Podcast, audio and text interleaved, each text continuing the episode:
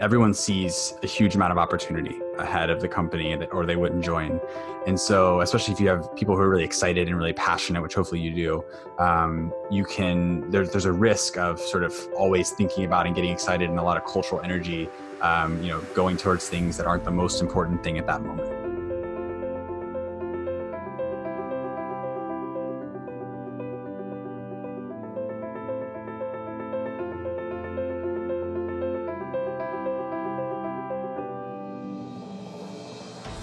Stuart Alsop, and this is my podcast, Crazy Wisdom, where I interview creative people about how they work with and manage the stress that is inherent in creative work. What I've realized over the past 10 years of my research is that anybody who is creating something of value that is significantly different from what has come before is considered crazy. Most of us have a fear, an ingrained fear of going crazy. Uh, so, what I'm saying is grab onto that fear, realize that it's there, and just go with it because the problems we're going to be facing over the next 20 years require crazy people in order to solve them.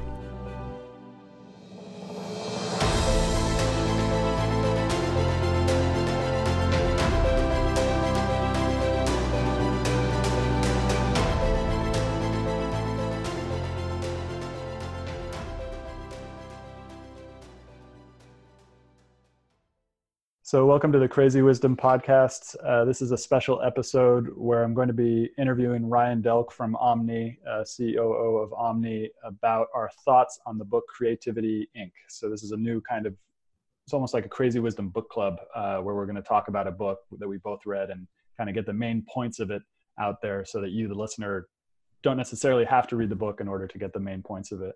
So, welcome to the show, Ryan. Really excited to have you on. Thanks so much for having me, Stuart. I'm excited to be here. Yep. Um, so we read the book Creativity Inc. by Ed Catmull, and really interesting book. He has so much experience from not only Pixar but also Lucasfilms um, and another company that I'm not forgetting the name of in New York. I think it was New York Technology. I think it was, but just wide range of of, of creative um, endeavors, not only creative endeavors, but really the commercial side of creativity as well which so i'm really excited to talk to you about this and get your opinion and it has how that how the book because you originally read it a couple years ago how that book has kind of influenced your um, creating omni and helping to create omni and, and kind of your views on creativity. So uh, what was what were the main kind of takeaways that you got from this book? Yeah i think uh, at a high level i think what i loved about this book was um, I think Pixar is they're they're master storytellers, and I think in some ways the story of Pixar is, is similarly romanticized um, in a lot of ways, especially when you just think about you know hit after hit after hit after hit. And uh, I like this sort of genre of writing, or or um, even like essays and articles where you know people kind of pull back the curtain a little bit, uh, you know, on sort of how hard it is to actually to do you know world class sort of exceptional work. And um, you know you see this in startups when founders you know that are taking their company public will reflect on just how hard it was to build this thing over a decade. Um, and on the outside it looks like an overnight success or it was really easy or everything just came naturally. But on the inside that's that's basically never true.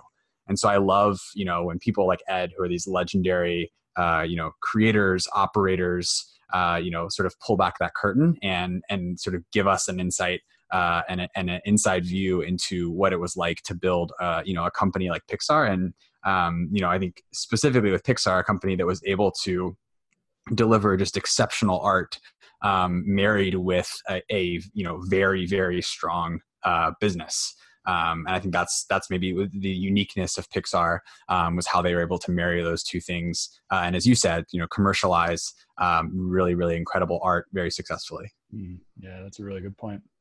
And yeah, the, it was so interesting with this book in particular because I grew up in San Francisco. I grew up in Redwood City actually, so in the peninsula.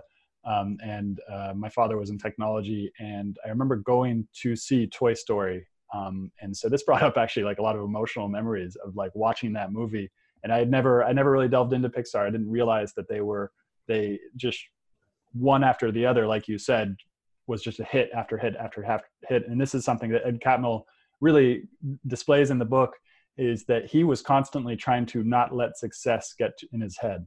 Um, Yeah. So not to get hubris and stuff like that. And so he kept on asking himself questions about like, okay, how do I accept this this success, but not let it lead me into believing that um, taking it personally, essentially.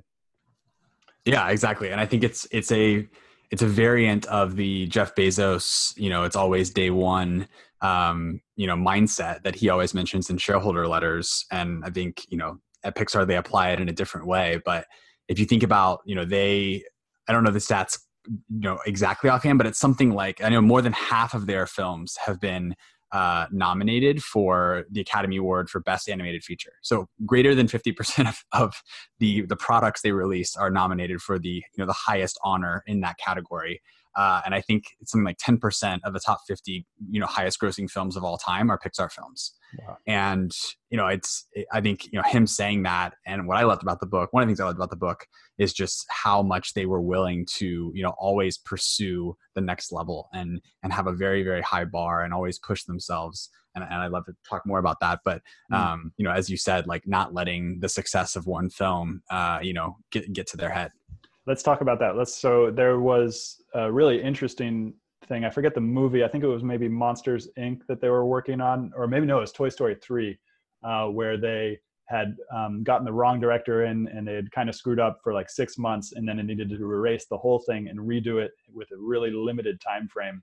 And one of the people working there actually brought their bit or was in their car coming from home to the office and was supposed to drop off their baby at a caretake care um, at a babysitter and then accidentally because they were so stressed out and tired left their baby in the pixar parking lot in sunny san francisco and the baby actually was like unconscious. Um, and it was like this huge traumatic thing and that showed ed that uh, that it's really important to work hard but at the same time you need to um, make sure that it doesn't go over the top and so what did you think about this this the the how they figured out how to um, essentially it's that work life balance balance key and kind of have you does this apply at all to your work with omni? And are you guys thinking about this? Yeah it's a great question. I think i mean i think every operator and manager uh, you know thinks about every good operator and manager thinks about this uh, all the time. And i think most companies are constantly trying to calibrate this. And uh, you know i think especially most companies that have been around for as long as pixar definitely have you know stories of oscillating in either direction. And yeah i think it's you know everyone would agree that that story is is really traumatic and you know definitely not something that you would aspire to culturally Mm. and i think that you know rightfully so they they kind of woke up um, you know it was a wake up call for them and they were able to shift and i think what what i found so inspiring about about ed and about the way that that pixar's culture was architected or what they they aspired to was creating this culture where people sort of uh, you know there was a bar of excellence and there was a bar that they you know needed to hit and wanted to hit and culturally they set that bar very very high. Um, but there was a certain amount of sort of candor and um, you know willingness to to to not uh, not accept anything less but also support each other in achieving that. And so they made space for you know each individual person to like the, the famous thing about decorating their own workspace but make, giving space for people to bring uh, you know hopefully their, their whole selves to work um, and you know that and and making space for people to i think do great work uh, you know striving for excellence while still having the balance they need um, but i think there's no you know there's no sort of covering up that there's extreme sacrifices that are required to you know to to build something that's great um, in almost every case. And there's very few uh, examples that that aren't um, you know that, that don't have you know involve someone sacrificing a lot to Mhm. achieve something like this. So uh, i think it's definitely a balance and something that, that i think you know a lot of people think about um, especially when you're running teams and running organizations of how do you strike that right balance. Mm. Uh, can you guys give a little insight into how you do it at omni Sure. So I, uh, so personally, uh, my my view is um, I want to be fully fully present in whatever I'm doing, and so um, I have a son uh, who's a year and a half old uh, and a wife, and when I'm uh, home with them and it's it's time uh, you know that I'm spending with my son and my family, uh, I want to be fully 100% engaged there. Um, and I want to be a fantastic dad and, and, a fantastic husband. And when I am at Omni and I'm, I'm leading leading the team and I'm uh, you know at the office, I want to be fully 100% engaged and bring my whole self uh, to work. And something that uh, Scott Belsky actually said to me that I thought was really interesting. Um, he's the uh, chief creative officer uh, or chief product officer at Adobe um, and founder of Behance. Uh, he said that he you know he feels most fulfilled and like he's the best version of himself in every part of his life when he uh, you know is executing at a high level uh, you know in each other part of his life. So if he's uh, you know overweighted in one category it actually he feels these very strong ripple effects into other parts of his life. So if he's you know overweighted at work um, and you know sort of bogged down there uh, it, it, he notices his immediate impact on his ability to be a father and a partner. Um, and similarly you know if, if there's you know if he feels overweighted and sort of um, dragged down as a father and a partner and not able to be effective in that part of his role uh, he feels that trickle into work. And it's something that i think a lot of people experience. And so i try to uh, you know i think work life balance is the cliche term for it but i think really it's about you know finding what works for you. And so for me uh, and my wife and, and my family it's about uh, you know having you know clear time that's dedicated to them uh, you know in, in the morning and in, in the evenings and you know making time for that and being committed to that um, but then also being incredibly effective, uh, you know, at Omni. And when I'm, uh, you know, here leading the team and, and being available, um, you know, after hours is sort of, you know, part of the job. And so um, I think we, my, my encouragement to my team is like, you know, take, find the rhythm that works for you and don't let the rhythm that we, that other people on the team set necessarily, you know, set your rhythm as well. And so, um, you know, there's people that go home, uh, you know, early and, and see their kids every single night. Uh, there's people that stay late with their kids in the morning and then uh, you know come in, come in later. And I think that you know part of what you can do at a startup that maybe at other companies you can't do, and it's, it's sort of I think a beautiful thing is you can allow people to have that freedom uh, to set that you know how they want, um, and then you know be able to deliver world class results uh, in the way that they're best set up to do that. And this is some this ties into something that was really good in the book that he talks about. He used a metaphor of a suitcase and a handle and most people talk about work life balance but then when they actually their actions come up they actually the it's particularly the leaders of the companies their actions don't actually reflect what their words are talking about so he says that's like having a suitcase and a handle but when you pick up the suitcase you're only picking up the handle and the suitcase stands on the floor and mm. Really interesting and really important. And it also shows up in a book called don't it doesn't have to be crazy at work by the yeah i love that book. Yeah so that's like mind-blowing. Um, and so it's it's really important. And what you just said seems like you guys do it is basically that there is not only the policy but there is also the the the um, experience and the the not it's showing through the actions rather than through through the words yeah and i think it's it's about i think you know when you try to get into policies and rules and things like that i just think that you've kind of you're missing the point and i think it's about trying to create a culture where people feel like they can be their whole selves they can bring their whole selves to work uh, you know they can be their whole selves at home at work wherever they are mm-hmm. um, and trying to avoid these like you know highly siloed uh, you know situations where people feel like they have to um, you know create these sort of rigid barriers um, you know and i and because of what work you know work tells them they have to do things a certain way. Um, and i think that you know if you're trying to if you're hiring world class people who are really really good at what they do um, and you're you're a small team working towards a really big goal you have the opportunity to set people up to be uh, you know to sort of self select into how they're most effective. And i think that's maybe another way to think about work life balance is you know everyone has different priorities and people at different stages of their life have different priorities and allowing them to uh, you know be effective in the way that best matches their priorities as long as that you know lines up with the company's priorities is a recipe for success. Mm, that's a good point.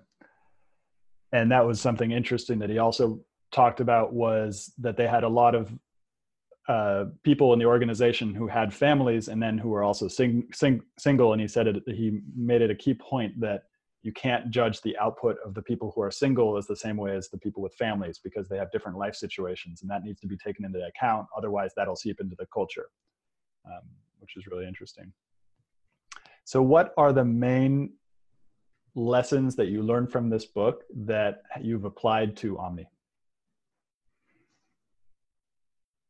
Yeah i think yeah so i think there's um I don't know how many how many of these are lessons that I learned specifically from the book, but I think there's a lot of there's a lot of confirmations of uh, things that we that I've made a point to try to bring to the culture of Omni and uh, that we really strive for, and then also in my personal life. Mm. I think one of the things that I I really loved about his framing was, um, you know, this is something that's pretty common at least in terms of you know recruiting and building teams at startups but hiring against potential um, versus sort of hiring against past achievements is a really important framework that I think is gaining in popularity and is you know harder to do at uh, larger companies where perhaps you need to meet certain experience requirements or there's very specific things that you have to you know have on your resume or whatever it might be. But at uh, at omnia we think we use this term uh, floors and ceilings for people. And so oftentimes in recruiting we will talk about candidates uh, in terms of their floor and their ceiling. And so, someone who, you know, if you're hiring someone at, uh, let's say, a director level uh, or a manager level, um, someone that has already been a director and a manager at another company uh, in a similar space that's been successful, they have a, a pretty high floor mm. um, because you know that they're, you know, they're probably like pretty competent at the job and they, they, they definitely know how to do this and they've done it before um, but perhaps you you might feel like they don't you don't know what their ceiling is. You interview them and they're they're not particularly remarkable. They seem competent, uh, but you you know it's pretty clear that they're not going to go on to become like a VP, uh, you know, or a C level executive at some point. They don't have this you know potential to sort of change the course of the company conversely you might email you might interview someone else who you know has a much lower uh, you know much lower level of experience and they may maybe never done the exact job before but you interview them and you see this spark and you see that they have this this something there's something remarkable about them um, whether it's an insight or the way they communicate or um, strategies that they're they're talking through that they've thought through whatever it might be um, and so you might you might identify that they have maybe a lower floor. It could actually you know they could actually be much worse at the job than than another candidate, but they might have a much higher ceiling. Uh, you, you might look at that and say this person could actually change the trajectory of the company, even though we're hiring them into like a manager or director role. Um, you know, they they clearly have something very unique, and they could they could be maybe the best in the world uh, at this function. And so uh, I think that's something that that Ed identified in building Pixar, and I think that uh, especially er- at early stage teams, when you're building out teams at a startup, uh, you're not going to be able to compete, uh, you know, with the big companies. This is something that Peter Thiel sort of famously, uh, you know, started started saying early on was you're not going to be able to compete with the big companies in terms of salaries, uh, and if you do, it's a recipe for disaster. Uh, and so you have to be able to find and identify undiscovered talent. And so I think a version of that, uh, or maybe building on that idea, is you know identifying people that have really really high ceilings and then building a culture where they can come in and achieve those ceilings. And so um, you know some of the people that some of the people that I'm that I love working with at Omni are the people that came in, uh, you know, they came in at, with very very high ceilings, and they're starting to achieve you know mm-hmm. those ceilings uh, at Omni. You can see that happening, and the team sees that happening. And so uh, I think that's a really rewarding part of building teams and building cultures, and something that uh, Pixar clearly values a lot as well. Mm. That must be an amazing feeling to see that. Yeah. Mm. Um, so I want to bring a quote. I'm looking at my notes from from uh, from the book, and there's one line where he was talking about getting advice from other people and how a lot of the advice is kind of ridiculous, and he'd be he'd be reading these popular book business books, but the business books would just use these terminology. And so one of the big pieces of advice was he got was focus, focus, focus. Um, and when people hear it, they nod their heads in agreement as if it's a great, great truth has been presented, not realizing that they've been diverted from addressing the far harder problem, deciding what it is that they should be focusing on. Um, mm. And I think that's a really important thing. Do you have any insights into how you guys figure out what you should be focusing on? Yeah, it's incredibly difficult. Uh, I think, especially at early stage companies, at early startups, because you you have everyone sees a huge amount of opportunity ahead of the company, or they wouldn't join. And so, especially if you have people who are really excited and really passionate, which hopefully you do, um, you can. There's there's a risk of sort of always thinking about and getting excited and a lot of cultural energy, um, you know, going towards things that aren't the most important thing at that moment. And one of the things that I really admire, we can we should talk more about this specific thing, but I really admire about Pixar is their willingness to uh, you sort of relentlessly resource against what they believe uh, is the best possible thing they can produce, even to the point of like cutting things, uh, you know, mid production or or almost in post production because they weren't quite at the level they needed they, they thought they needed to be, and moving those resources to focus them on something that they thought could be even better. Mm. And uh, you know, famously happened with the film Newt, where they pulled people off that, uh, and and the director basically said, "Hey, I, I think we need to work on this other project," and that turned into Inside Out. And so uh, which I, I think is one of the greatest Pixar films that they've they, they've they've done.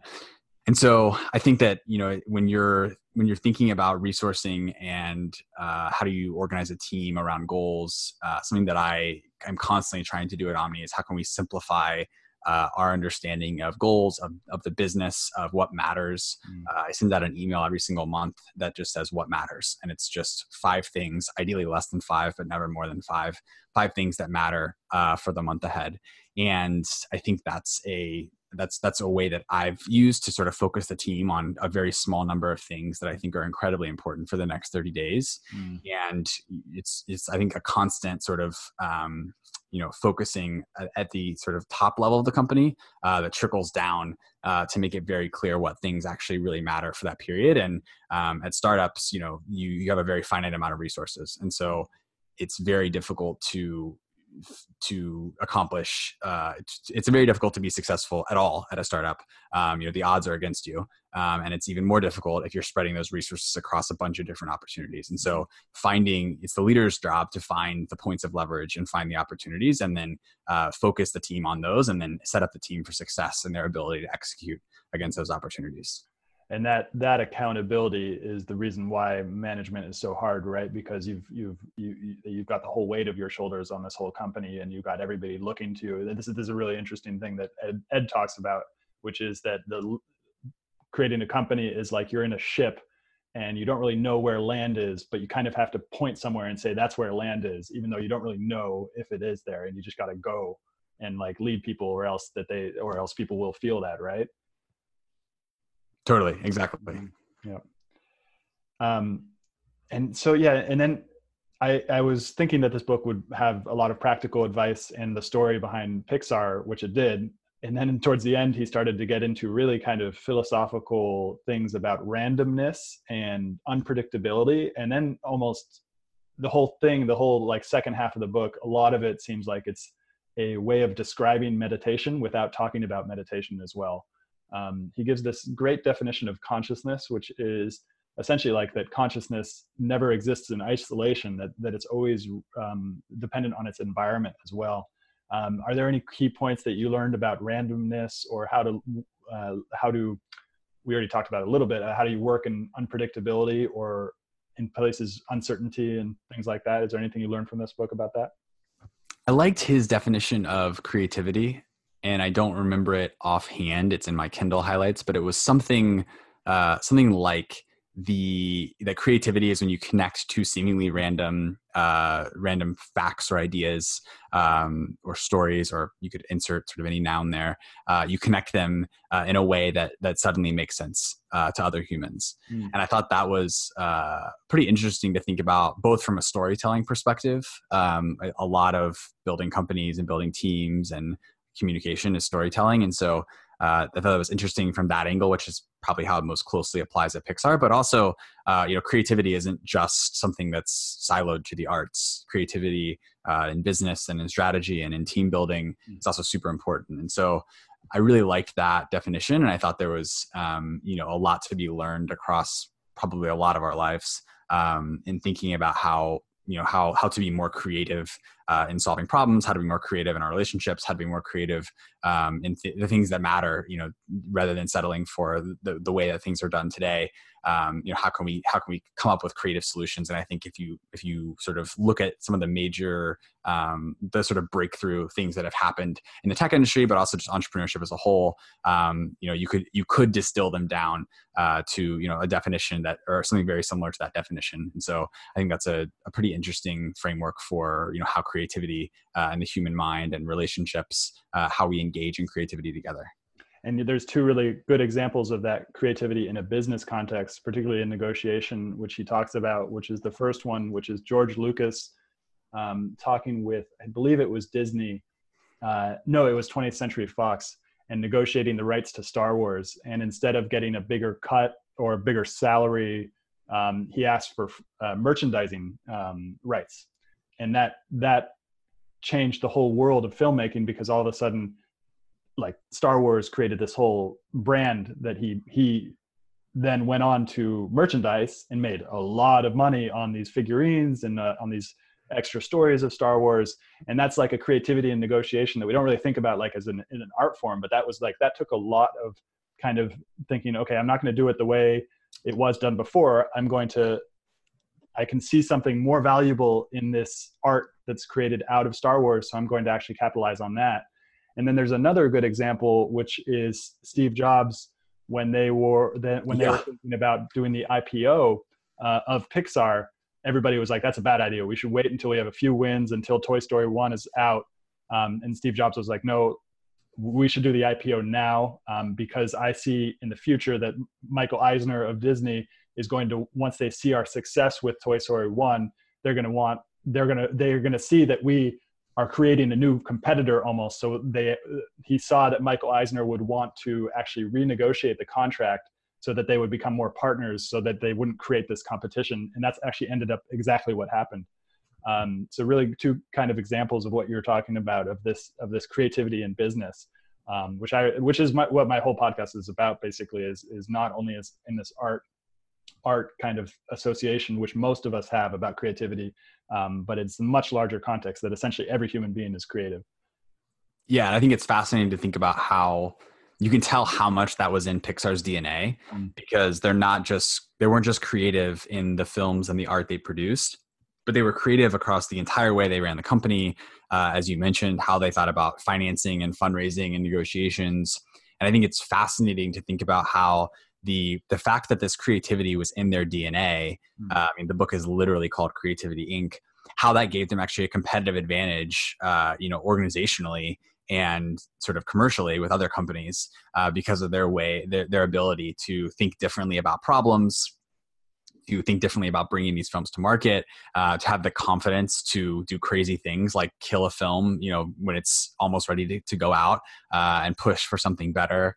Um, i think there's just there's so many stories in the book where you can see how this sort of very foundational dna to who pixar was uh, as a company uh, was was sort of mirrored in the, their art um, and vice versa and and i think it gave them this huge advantage i think you also see it in companies like apple there's a lot of shared dna there mm. um, and how it allows them to work in a similar way with their products and i think that's just it's it's interesting to see how uh, you know the creativity wasn't siloed just to the sort of art side of the house mm. uh, at pixar but it was sort of this very all-encompassing uh, almost religious type thing that they treasured and valued and pushed everyone for mm.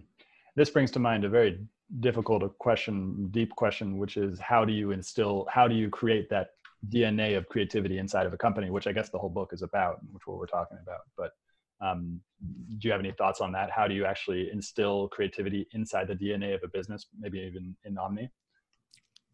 Yeah, I think there's a few ways you can do it. I think uh, Ed points to uh, the manage the sort of manager uh, managerial relationship a lot in the book and i think that's a really really important one.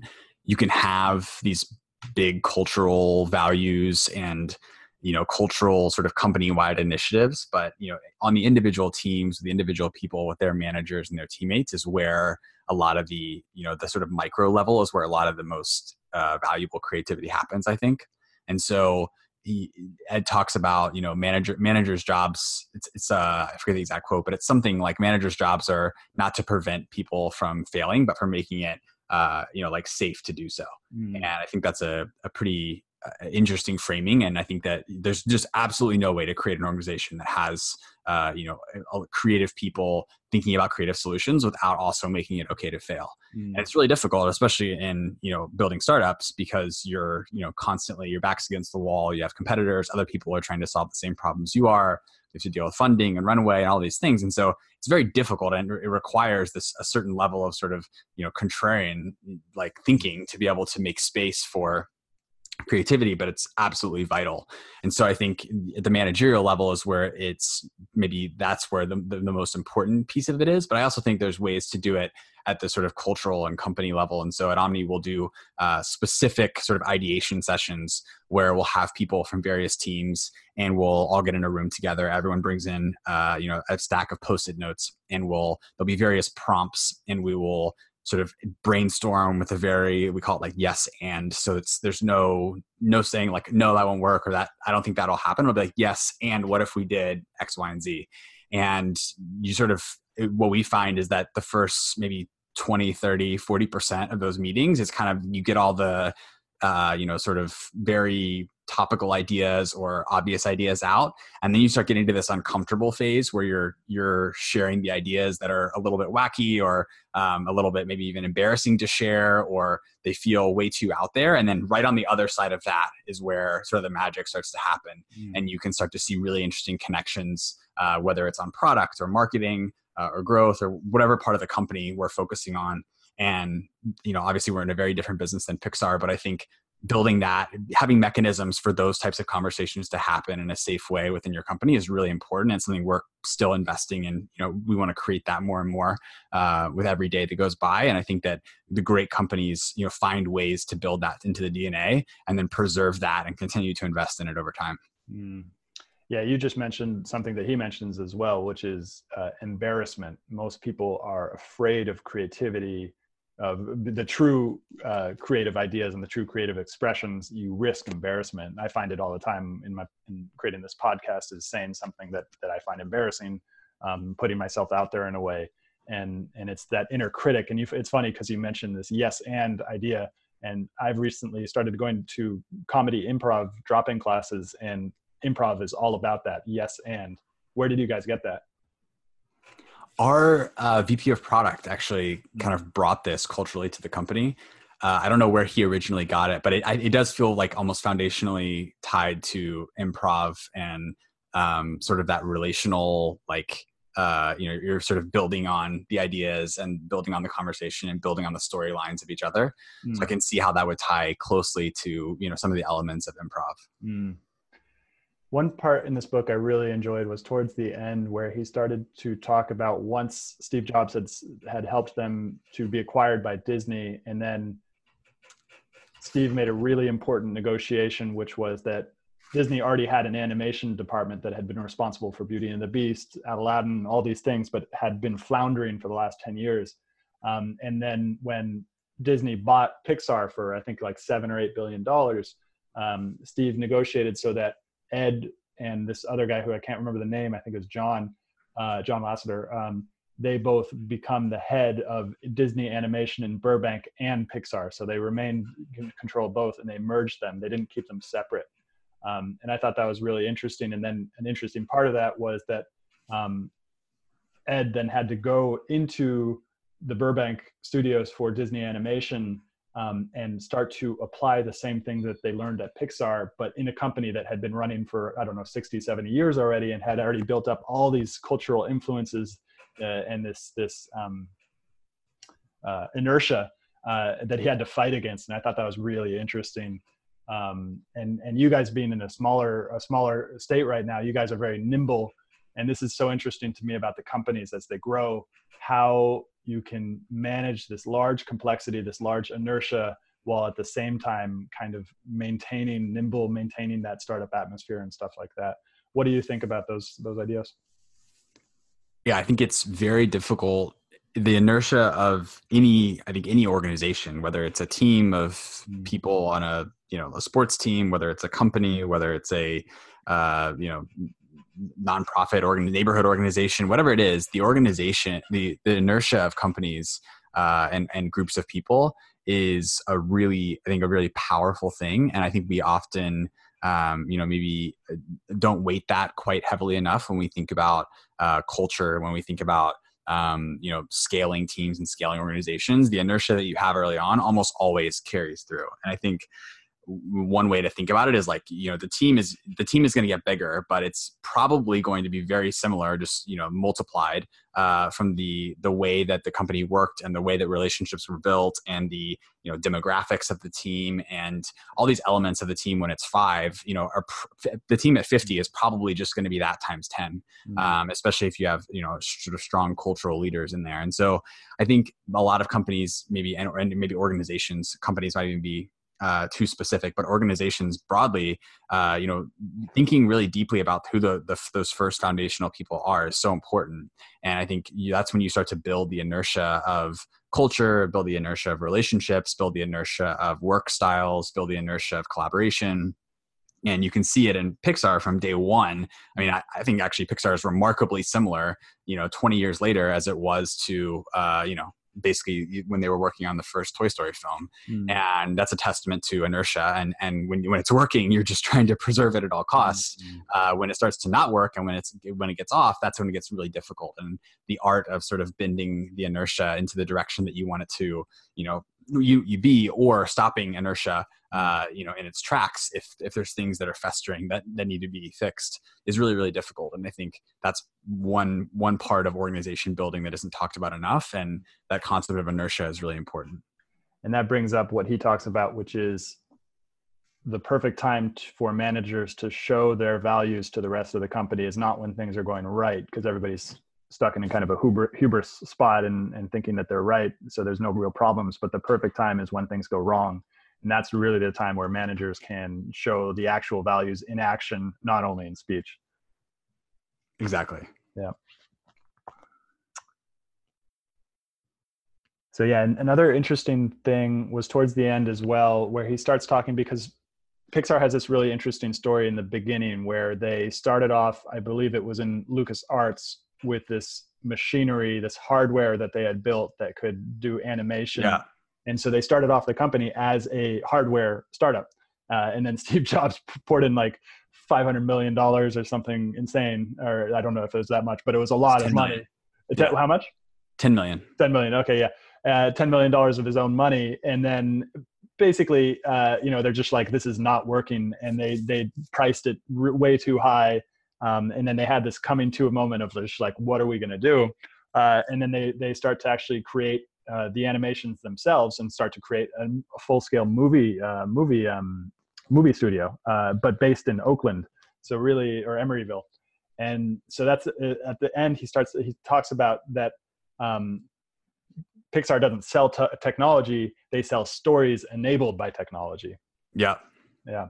What do you think of that? What do you think about that kind of um, mm, kind of? So I guess yeah. What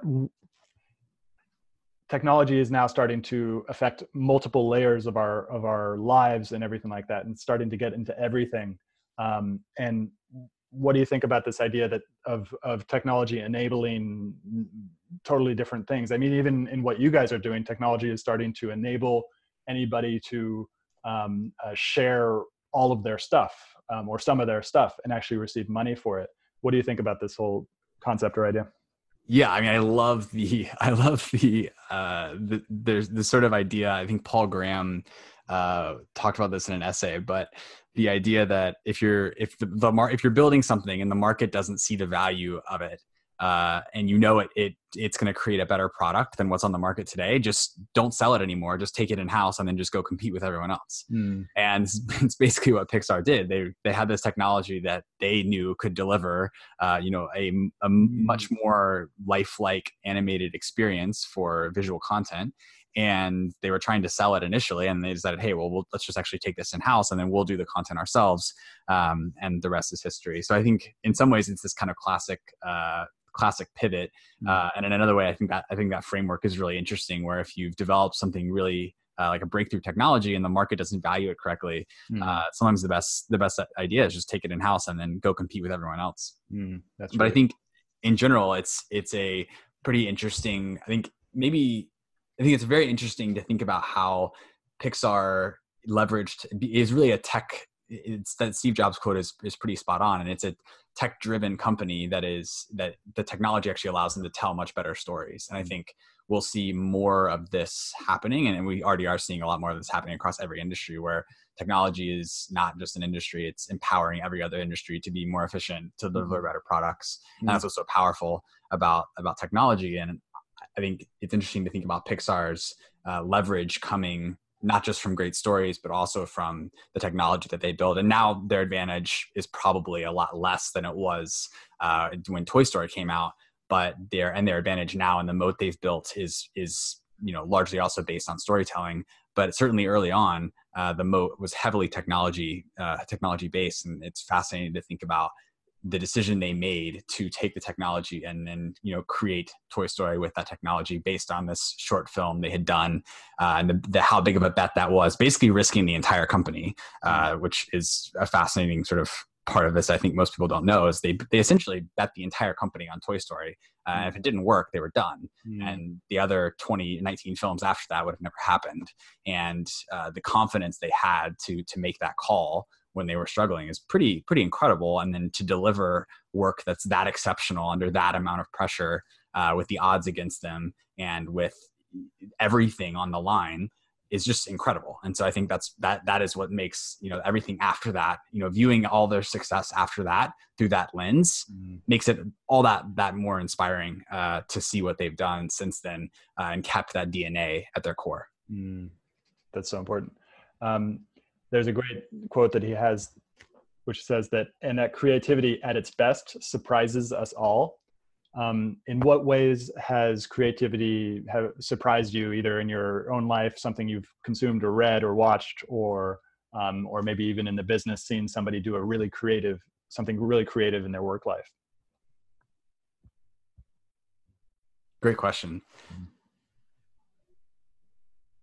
Something i've been reading a lot about recently is uh, some of the lesser told stories of the founding fathers of America and sort of the the founding story um, of America. And it's fascinating to me uh, how many something I've learned just been unpacking is just how many disparate ideas were on the table um, and how many how many times they had to work through these very creative solutions to get everyone uh, you know willing to vote for something that needed to happen whether it was like you know ratifying documents or whether it was you know agreeing on where the capital should be uh, or what the you know whether the states should assume debt or there should be a national you know sort of debt uh, function all these things were these sort of massive problems they were trying to solve and uh, the the creativity that they approach these with and the the willingness to try things that had never been done before is is actually really incredible. And there's a lot of the stories that are you know I think in some ways it feels we we romanticize it as this sort of very aligned group of people that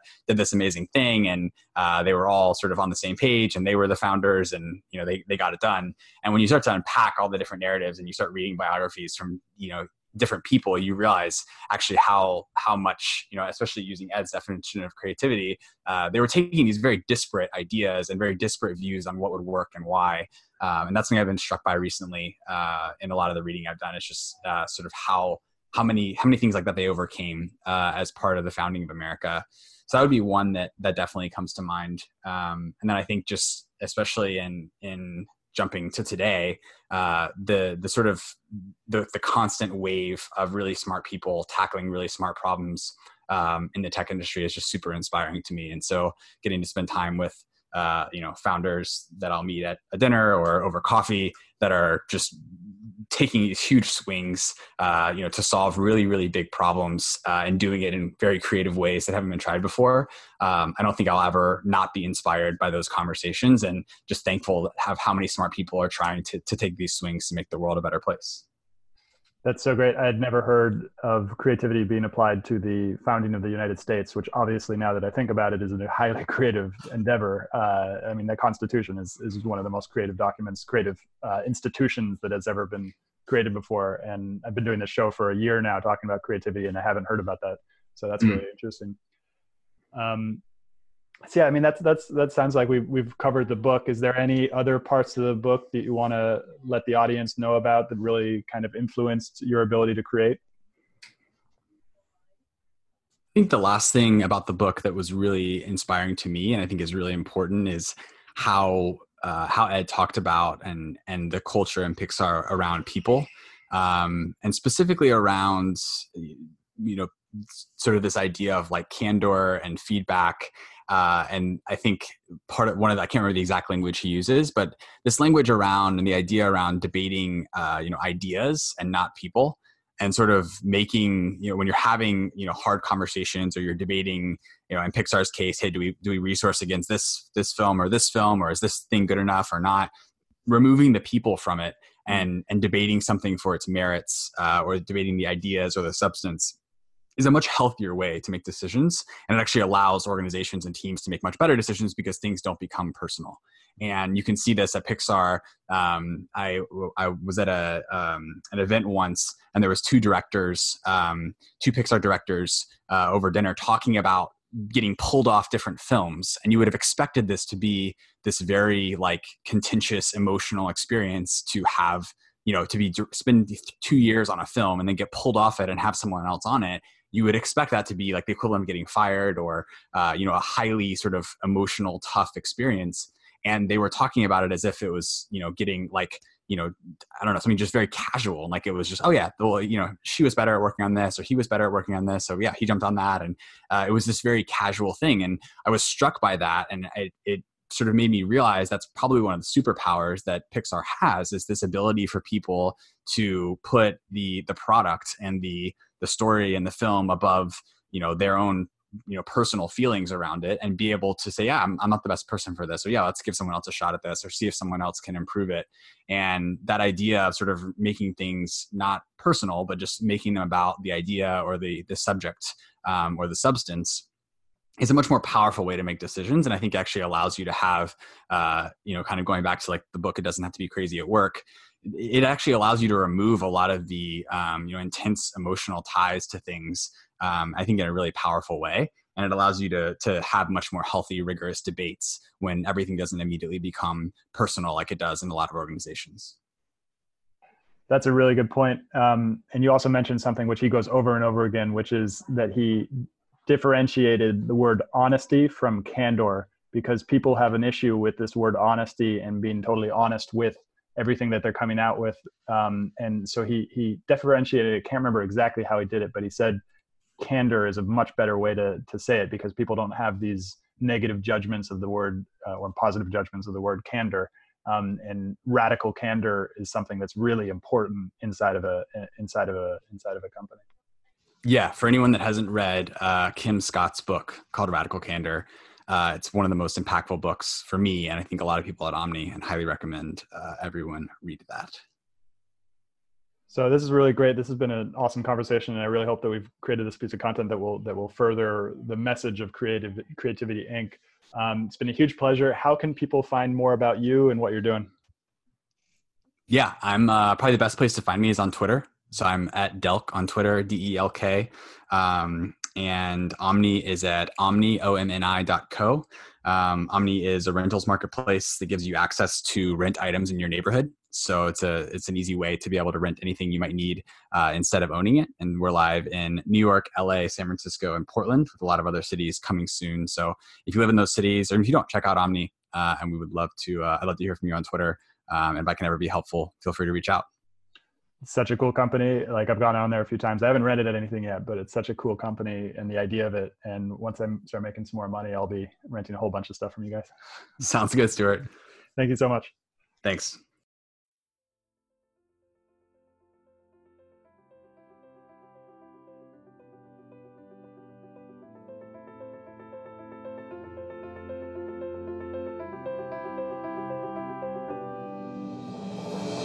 Thanks for tuning into the show.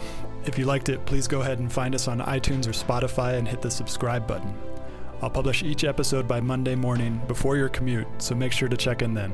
And this is a reminder to just own your crazy, because the challenges that this world will be facing over the next hundred years will require us to think way outside the box. As Hunter S. Thompson said, when the going gets weird, the weird turn pro. Thanks. Have a great day.